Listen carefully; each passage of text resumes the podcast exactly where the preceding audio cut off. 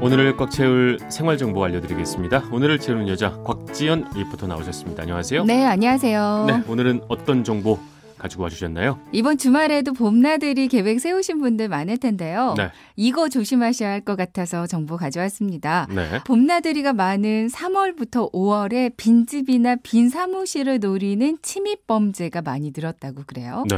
한 범죄 예방 연구소에 따르면 지난 한 해 동안 발생한 침입 범죄를 집계 분석해 봤더니 월별로는 3월에서 5월, 그러니까 봄 나들이철에 네. 음, 그리고 이제 설날과 추석이 끼인 1월과 9월에 침입 범죄가 많았다고 아. 합니다. 근데 원래 장시간 집을 비우는 건 여름 휴가 때 그래서 그 시절에 그렇죠.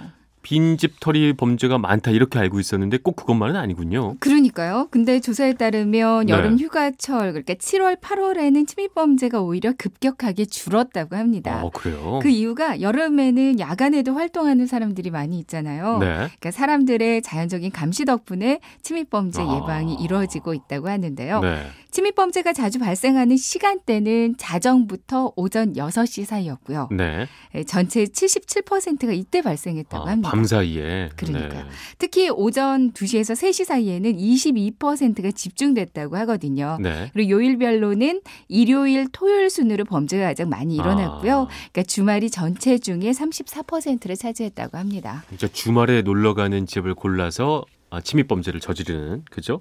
그러니까 봄철 주말 새벽 2, 3시 이때가 가장 주의할 시간이군요. 맞습니다. 그러니까 집을 비워도 집안에서 좀 인기척이 날 수 있게 뭐 TV 예약 기능 같은 거 있잖아요. 음. 이걸 활용해 보는 것도 좋을 것 같고요. 네. 또 철저한 문 단속도 중요하겠습니다. 그렇죠. 뭐 열쇠를 혹시 화분 밑에 넣어두거나 우유 주머니 안에 넣어두거나 요즘은 이런 분들 안 계시겠죠. 고전적인 방법이죠. 요즘에는 이제 전자식 도어락 많이 사용하시는데요. 네. 자주 쓰는 번호는 지문이나 자국이 또 남아 있을 수 어, 있잖아요. 그럴 수도 이걸. 이용해 서 또 침입 범죄가 일어난다고 하니까요. 네. 비밀번호를 좀 주기적으로 바꿔주는 게 좋을 것 같아요. 네.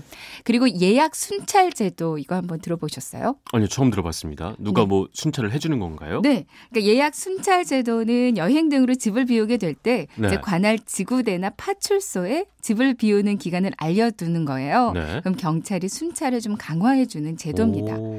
주기적으로 순찰도 해주고요. 문자로 통보해주는 서비스도 있고요. 네. 그리고 또 한 가지 집에 보관하는 귀중품 같은 건 은행이나 지구대 파출소에서 운영하는 그 귀중품 보관 서비스를 이용하는 아. 것도 한 방법이 될 수 있겠어요. 예약을 해주면 더 신경을 써준다. 네. 아, 이거 알아두면 참 좋은 정보네요. 네.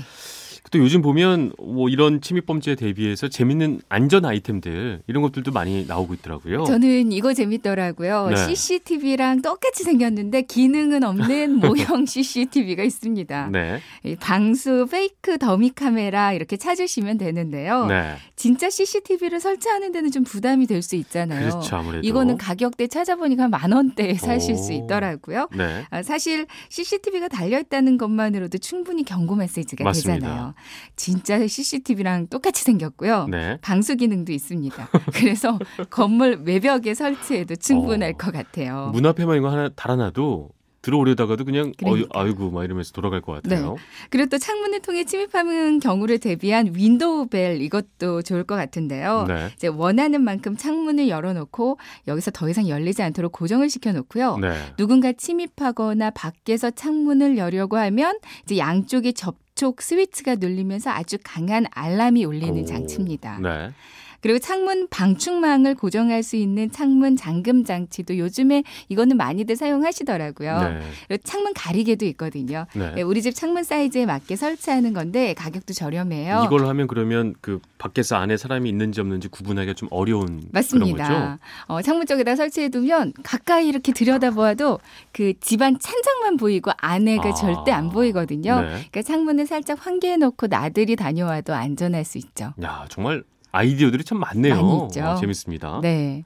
어, 집안 사물을 인터넷에 연결해서 집 밖에서도 손쉽게 제어할 수 있는 IoT 서비스, 스마트홈 서비스 요즘 많이들 이용하시는데요. 네. 이동통신사와 보안 업체가 결합한 IoT 서비스가 다양하게 많이 있습니다. 네. 그러니까 오늘 알려드린 이런 방법들을 이용하면 좀 안심하고 즐거운 봄나들이 다녀올 수 있지 않을까 싶어요. 네, 여름철보다 오히려 봄 나들이철에 이렇게 빈집털이 범이 많다는 거 잘 알아두셔야 되겠고 예약 순찰제 뭐 네. 그것만 해도 훨씬 더 마음이 안심이 될 것 같습니다. 그렇습니다. 네, 그래도 일상생활에서 할 수 있는 건 네, 그 비밀번호 네 자주 자주. 자주 바꾸는 거. 음, 근데 제가 까먹을까봐 저는 걱정이 돼서 자신이 봄, 없어요. 봄나들이 하고 나서 네. 이제 술 한잔 하시고 비밀번호 까먹고 집 앞에서 밤 새우는 일은 안 되세우.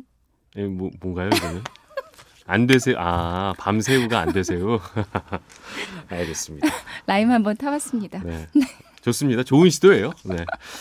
아, 오늘을 알차게 채울 꽉 찬 정보. 네. 그리고 좀 어이없는 애들이. 네. 곽지연 리포터 감사합니다. 네, 고맙습니다.